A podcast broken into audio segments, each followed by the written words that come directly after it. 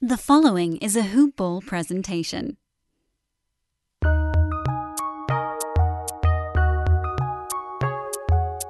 Welcome to the Fantasy NBA Today podcast.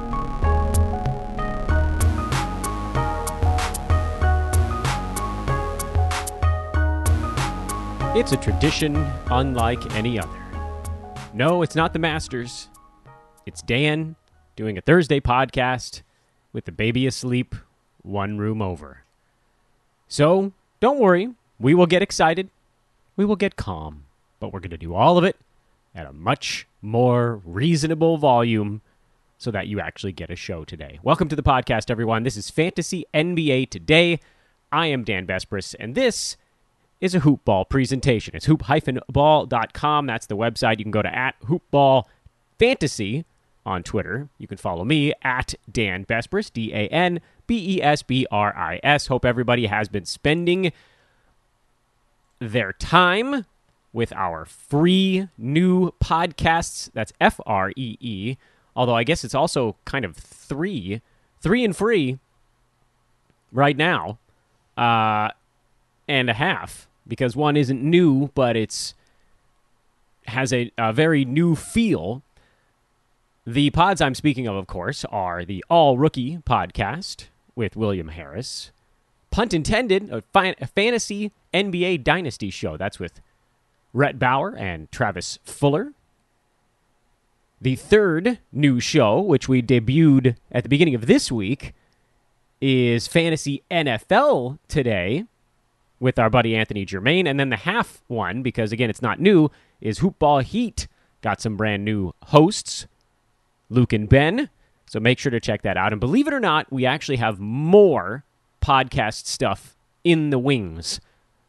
A reboot on the box score breakdown is coming up in the not too distant future. We may also have another team show that's probably a little bit further down the line. That one I'm guessing more towards August, maybe September. But still, I am just so thrilled that you guys get all this new awesome stuff from our guys here at Hoopball. Please do check all that out. Uh, particularly if you're about to get into the football side of things, go check out Fantasy NFL today. Enjoy it. Report back to me. Say, Dan, you were right. You may not have any idea what's going on in the NFL, but you know a good podcast when you hear one. And Anthony's got himself a good podcast when I heard one. Today's show, you know, I had planned to spend a bunch of time on today's podcast talking about Milwaukee Phoenix in the finals, and then we ended up kind of doing that on yesterday's show. But just a quick refresher Suns are favored by five in game two. They lead this series one game to none, total of 220 and a half. As we looked back at game one, the main things that jumped out that were somewhat anomalous I'm actually not sure. I think that's a word. I think anomalous is something that is of an anomaly, right? I'm using that right. Yeah.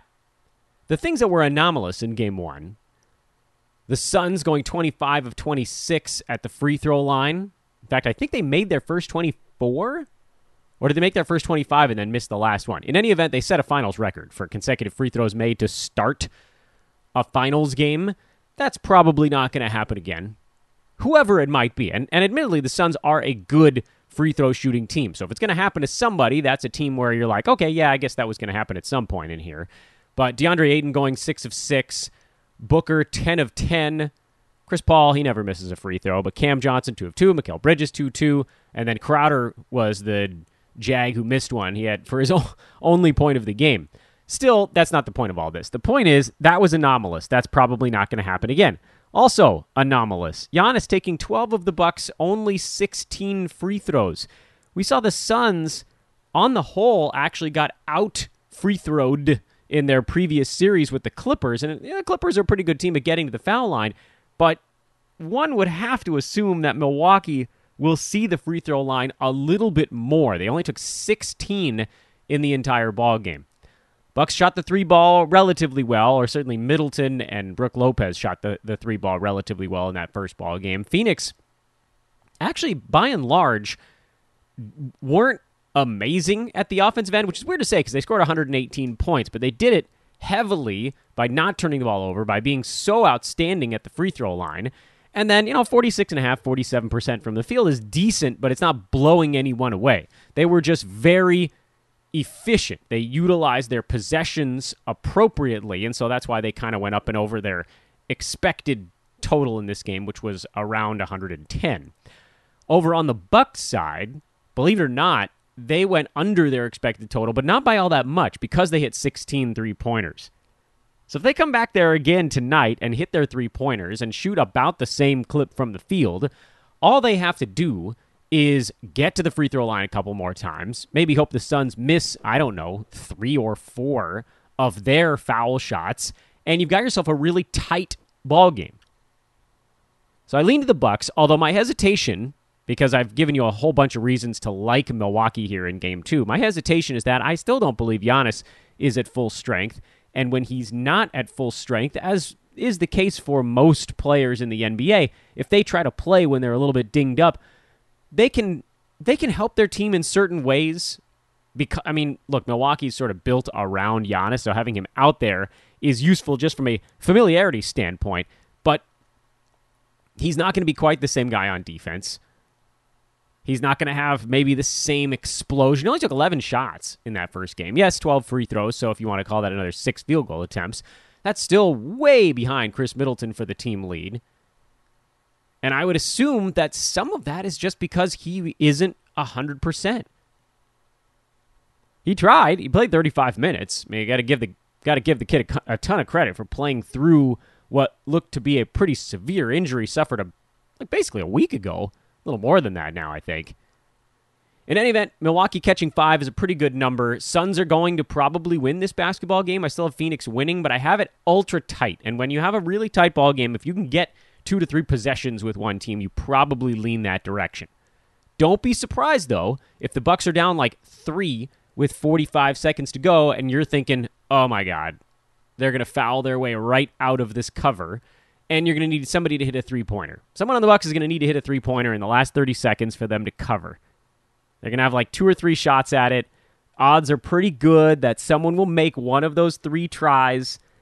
Mark my words. That's that's how I'm predicting this game goes down. If there was a prop bet on Bucks trail by three under a minute to go, we need somebody to hit a three pointer slash score in some way to keep us in the money on this lean.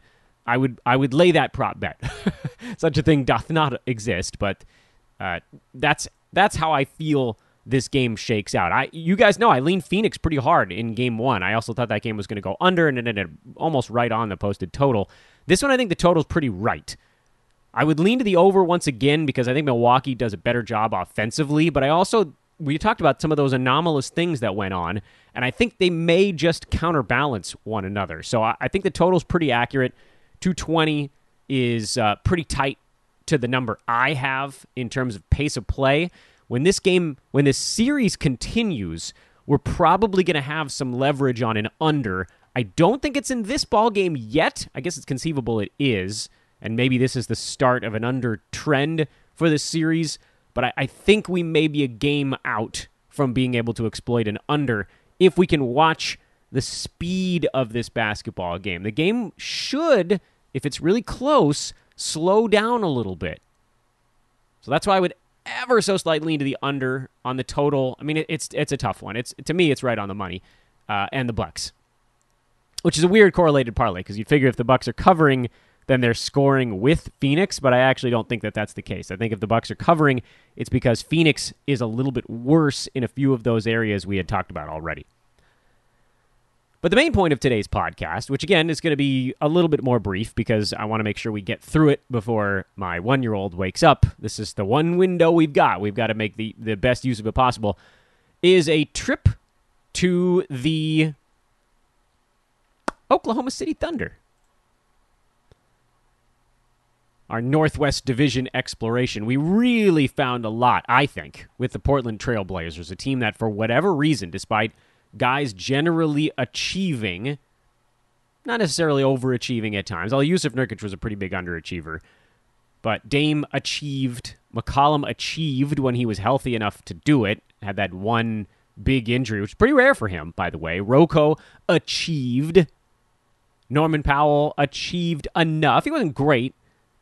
Then we ventured on yesterday's show to Minnesota, where I thought because everybody achieved last year and younger players, guys that have this track record, I think we may see some underachieving this coming season, at least in terms of expectations. I don't know that necessarily the players are going to be bad. In fact, I think the, the Wolves are going to be kind of an upstart team. They're going to be pushing with some of those other teams fighting for the eight seed. I don't think they ultimately make the playoffs, but I do think they finally play a little bit better. As a team, individually, stats are going to suffer.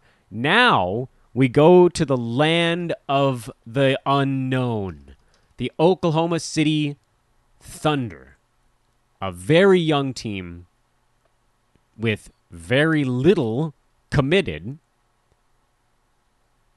and already a trade under their belt. The question, of course, of who actually is still there on opening day next season, well, we can handicap this team based on who's there right now. Kemba Walker is uh Wait, I sure thought that he had another year on his deal. Doesn't he have another year on his deal? Something's all discombobulated right now. Uh let me make sure that I've got Kemba's contract properly lined out. He's got plenty of time left on his deal, but for whatever reason, Basketball Reference, where I like to have a tab open for that as we're going through some of these shows, they have him listed as as zero. Uh, here we go. Now we got the correct number. Thank you, alternate website. Yeah, Kemba's due $36 million this coming season, and he has a player option for 38 the year after that. So he's going to be a pretty tough customer to move.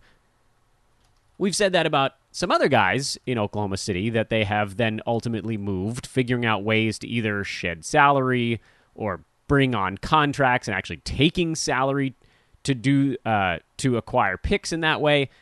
Uh, Al Horford's contract is smaller. He's gone. He's now with the Celtics. He's making 27 and then 27 million again each of the next two seasons. Uh, Oklahoma City also sent Moses Brown out in that deal.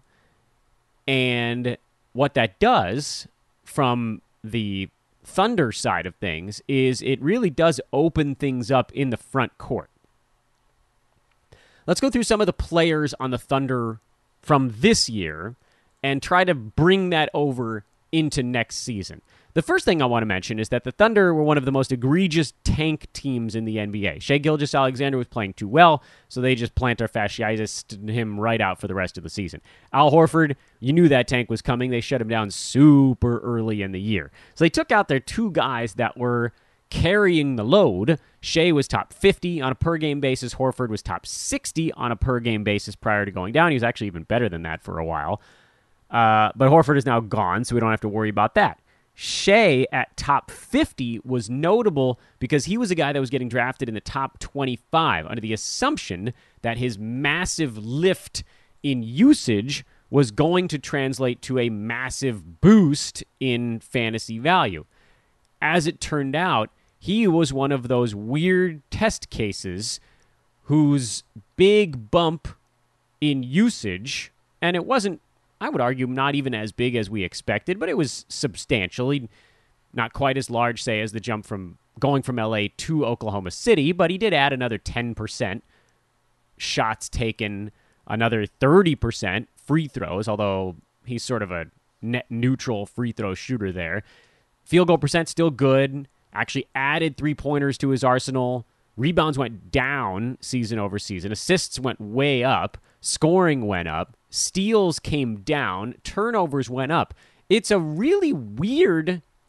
I mean, look, let, let like the Shai Gilgeous-Alexander ranking stuff is super weird because he was number 53 last season prior to the COVID shutdown at 19 6 and 3 and then he was 50 this year at whatever numbers I just said 24 5 and 6 the steals diminishing the turnovers going up actually almost perfectly counterbalanced the increase in scoring and assists from Shai. I would love it if his free throw percent could even click up by like 1 or 2%. That would actually be a really big deal for his stuff. Here's the issue with the Thunder they're not going to magically get really good from last year to this year. And it's concerning because this is the last season on Shai's current deal. He's set to make five and a half million dollars, and you know they're going to offer him a massive extension, but he's going to have to commit to seeing this rebuild through, and I guess he kind of. Ha- I mean, he's he's still super young, but the Thunder, unless they trade a ton of picks or a ton of young players in a package deal to pick up a proven veteran, a Shai Gilgeous-Alexander Kemba Walker led team is still going to be really bad. Not tank bad the way they were at the end of the season when they shut down their veterans, but not a playoff team and uh, effectively a rebuild team. So, what does that mean? Well, number one, there's a ton of risk attached to Kemba Walker. Almost no chance he plays in back to backs this year. Thunder will try to rehabilitate him the way they did or continue to do. Did it with Chris Paul, did it with Al Horford. With Paul, he got him to the playoffs, so they didn't shut him down. With Horford, they were frankly too close to the playoffs with no chance of making any noise whatsoever, so they wisely pulled the plug early. That type of thing could very easily happen again this coming season. I think you probably see more games out of Shai. I don't think that there really just isn't a player in the NBA who wants to play two half seasons in a row in a rebuild. These guys want to play. It's upsetting. He wants to fight for something, so it's going to be a really tough sell to say, "Oh, Shai, by the way, like if you have an nagging injury, let us know because we'll pull the plug on you in in uh, late February, early March this coming season." I, I don't think that's going to happen. He will get rest days. He will sit, but you're probably going to see more like 62 to 65 games from Shai this coming season as opposed to half season of like 41. And then with Kemba, I'm very concerned that he plays like 45 games this coming year. He probably will have a great per game marker. So let's figure out what his ADP is going to be. And in a roto league, if you can get him in like the seventh round or something like that, hell yeah, go for it. He's not going to hit his totals mark, but at least when they pull the plug on him, you can drop him. So take your half season of Kemba going bananas. They'll sit him, try to move him. Maybe they just shut him down. Maybe they let him play a game here or there. Head to head, no. No way. So then we turn our attention. Those are the, the notables, the proven names on this team. The rest of the names on this Thunder is a grab bag of who's who's.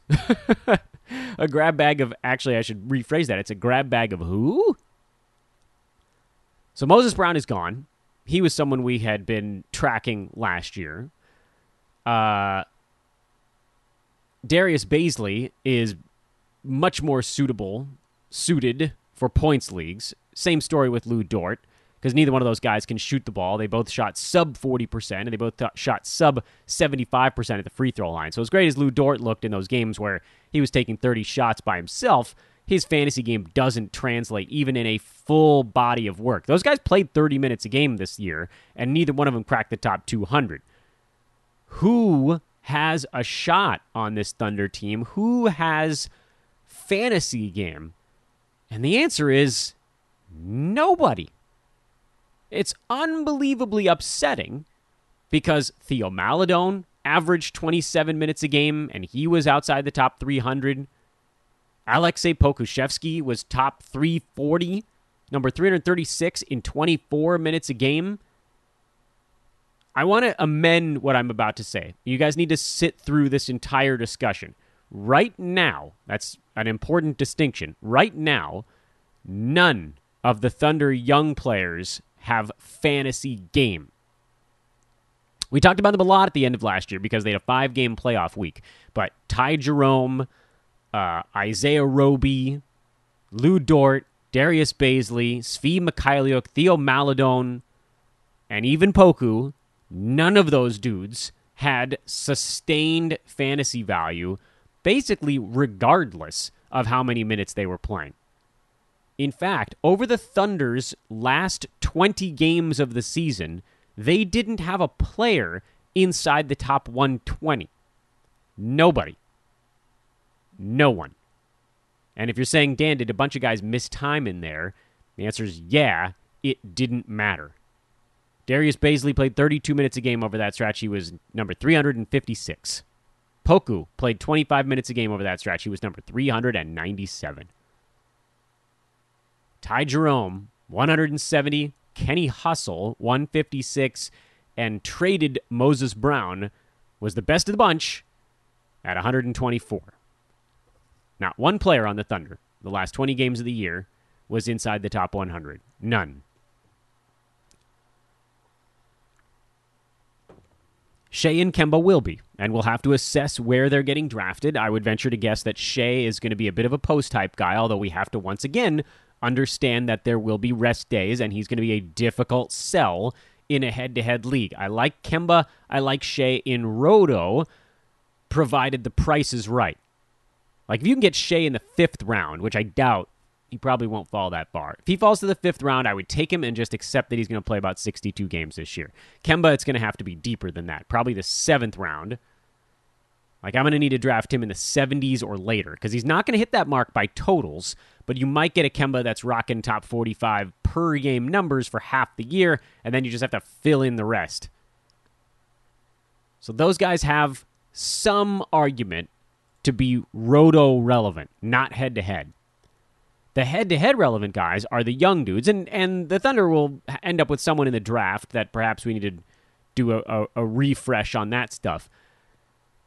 There is basically no scenario where in a category league, I'm drafting anyone on the Thunder, not named Shai, Kemba, and maybe Pokusevski. That's the question mark for me. Aleksej Pokusevski, we've we've seen the outlines of someone who has fixable fantasy deficiencies. Roll with me on this for a second. 24 minutes a game this last year. He took nine shots a game, which actually isn't all that insane. I'd like to see that usage come up a little bit. And down the stretch, he was a little bit higher than that. Four and a half of those nine shots were from downtown, where he shot 28%. That's supposed to be uh, a strength of his. He didn't get to the free throw line, so the fact that he shot 74% there sort of doesn't matter, good or bad. Eight points, five rebounds, and a block in 24 minutes a game. I think there's a little bit of a miscon- misconception that Pokusevski is a dynamite shot blocker. He's a decent one, but he's seven feet, probably about a buck 90 soaking wet. He's listed at 208. And if that's true, that's after like six meals and a whole bunch of Imodium AD to make sure everything's saving up. Uh, he's very interesting.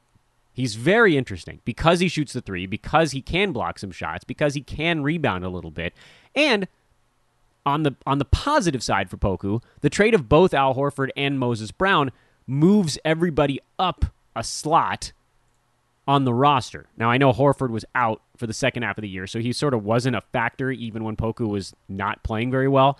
But they were rocking Moses Brown, Isaiah Roby, and then Pokusevski was playing small forward, which that's a, a brutal decision. It moves him away from the bucket. So his defensive strength, shot blocking ability, negated because he's just chasing people all the time. Uh, rebounding negated because he's moving farther from the bucket. Yes, he's not he's not going to be the center still. That'll probably be Roby as the roster is currently constructed. Is he still on the roster? Mike Muscala would have seen some time. So would Tony Bradley, but those guys actually, their contracts expired. You might see the Thunder pick up a veteran center to log minutes, but I guess you're probably looking at Isaiah Roby as the starting center on this team. And if your first thought was, hey, wait a minute, does that have any legs? The answer is, meh, Roby and Pokusevski are probably equally distant from fantasy value. Not necessarily that there's no way they get there, but that there's a space between each of them and being fantasy relevant, and that space is about the same distance for both guys. Isaiah Roby is a big man who can dribble. He can dribble, he gets steals more than he gets blocks. He's a better rebounder on the whole than Pokusevski because he's just bigger, 230 pounder, shorter, but stronger doesn't shoot the three ball, so field goal percent's probably going to be better generally. And so that that's your trade-off between those two big men. And I guess they could alternate at from time to time, but just given Roby's strength advantage, he's probably your starting center. You can go through the game log on these guys and try to figure out nights where they were fantasy relevant and what it took to get there. With Roby, it took about 30 minutes a game. The games where he broke 30 minutes, he was sniffing fantasy value. It was still a, a very Wendell Carter Jr. esque line in his 30 minutes. And with Pokusevski, if you want to kind of play the same game, it I don't know that it was even necessarily a, a, minutes per game thing that needed to happen. It was just like the stars needed to align and he needed to get some blocked shots. He had a game on April the 18th where he blocked six shots. He had a 4 by 5 8.7 boards, 5 assists, 6 blocks. But then between that game and the end of the year, he only blocked a shot in two of his remaining games. I think there was 11 the rest of the way. He didn't get a block in the other nine. So there's all this hubbub.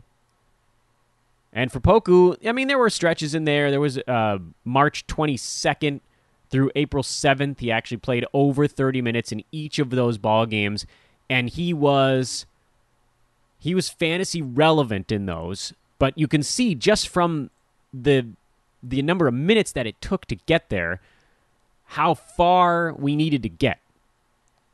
That, by the way, was with Moses Brown still active. Poku was the uh, small forward in those games, and he was just taking a ton of shots. Bazley and Dort were both out for those, in addition to Shai and Al Horford, who's gone. We can try to do these mental gymnastics and figure out who's going to actually see enough playing time. And certainly with Poku, that's a guy that they want to force feed minutes. But let's just guess at what the Thunder minute situation might look like this coming year and draw a conclusion from it. Shai's going to play starters minutes. Dort and Bazley are going to play starters minutes, and those guys are probably your power forward and your shooting guard or small forward. There isn't a clear center, but if it's Roby, he's probably going to play maybe just slightly sub starters minutes, and then you could play Bazley or Pokusevski there. So those three guys are logging most of the front court minutes with Dort mixed in there. And then among the other guards, you've got Ty Jerome, you've got the Maledon that pushes Gilgeous-Alexander up to the shooting guard spot, and that pushes Dort up to the small forward spot, and so on and so forth. So you can see how it becomes a little bit of a squeeze with four guys you want to get decent minutes to, and then whatever other, you know, I, I don't, whatever guys are coming out of the woodwork here, if if they retain Kenrich Williams or whoever, is there enough time? And more importantly, is there enough usage for Pokusevski to get up and over that hurdle? I think the answer with Isaiah Roby is no. I don't think there's enough usage and I don't think there's enough minutes. With Pokusevski, it's going to be close. And because he does have that ability, if he gets confident and stronger, he's worth a very late flyer.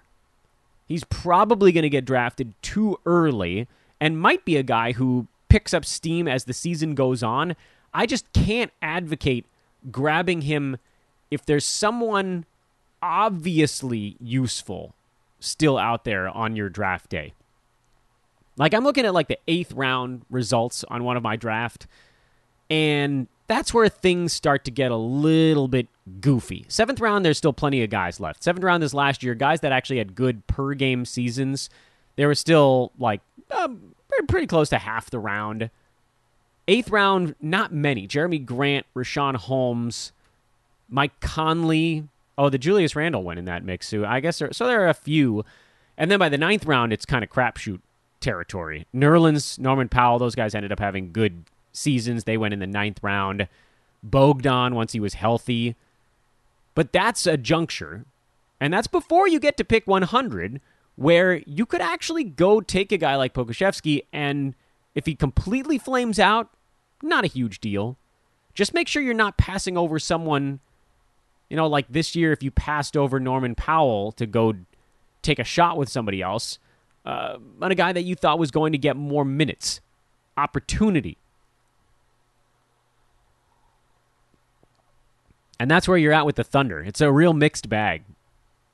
Shai Gilgeous-Alexander's a guy where I, I, I truly have no idea where he's going to go. Same story with Kemba Walker. I'm guessing he'll go relatively late. I don't I don't think analysts are going to be pushing him because we all know he's going to get rest days. But if you're in a nine cat roto league, there's an opportunity there if he falls that you could plug him in for the 40 some odd games you get out of him and just sort of enjoy him trying to rehabilitate his value outside of Boston. Heard that before?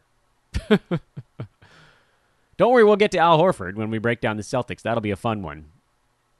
I'll give you a hint.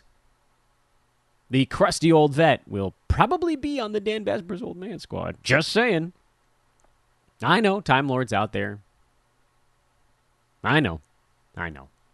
Uh, they need a veteran center who's in the right place defensively.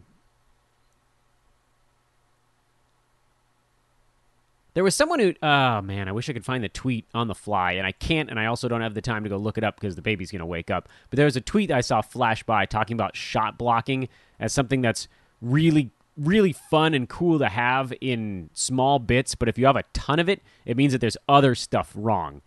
And for the Time Lord, a lot of that other stuff is like, oh, he's you know chasing somebody. He's in the wrong place on defense. So if you're wondering, is he going to lose playing time to Al Horford? The answer is almost definitely yes. Almost definitely yes. But we're not there yet. That's the uh, Boston situation. We're on the Oklahoma City side. And uh, the Thunder are interesting because of the. I, well, first of all, I don't think Shai falls enough to be a draft day value. I think Kemba does in a games cap roto format, and then I think the rest of these guys, you're if you're taking a shot on Pokusevski, you're certainly not doing it before 95, and it's probably too damn soon to do it there too. But let's see where they're going. ADP is going to make a really big deal because I don't have the first foggy bleeping clue where Shai and Kemba and Poku are going to be going this year. I think Pokusevski probably ends up getting pushed off the board a little bit.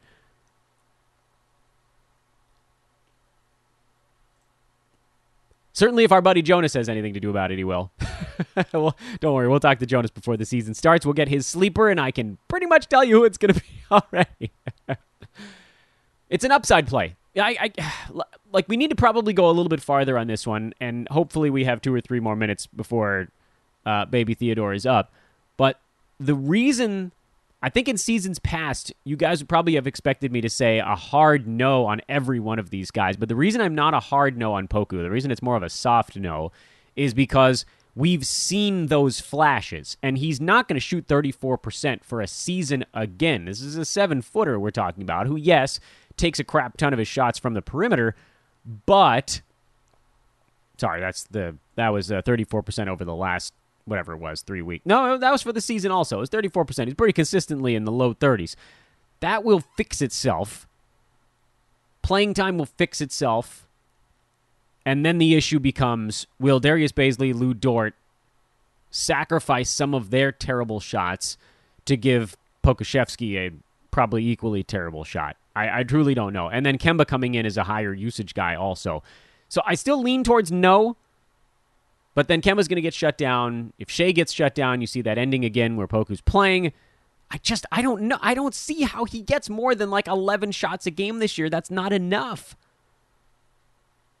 He needs more than that. He needs to be able to rebound in the front court. He needs to be able to be near the rim to block shots on defense. I just don't see how the puzzle pieces fit for him to be a breakout and that's what you need to justify a pick in that territory. You need it to be a breakout guy.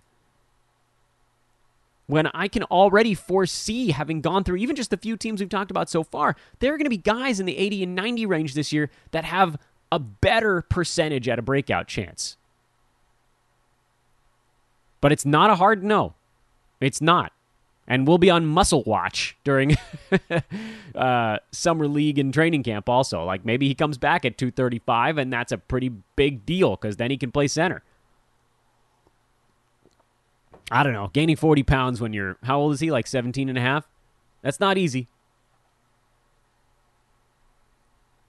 I screwed up the order of things. I don't know why i went to oklahoma city. I ended up we're, we're doing the uh, northwest division as like a hook we're doing a hook instead of a question mark. I said we were going to do a question mark coming back to OKC to dot it, and instead we're looping through Minnesota. We come all the way down through the plains. Now we're coming back into the Rockies. And tomorrow we'll do the Nuggets. What's tomorrow? Friday? Yeah. Friday we'll do the Nuggets. We'll loop back around to the Jazz first thing next week. Our Northwest Division tour continues here on Fantasy NBA Today. Listen to all of our amazing new shows here at Hoopball. I'm Dan Besbris. Baby didn't wake up. We all got a show in. We'll talk to you tomorrow. So long, everybody.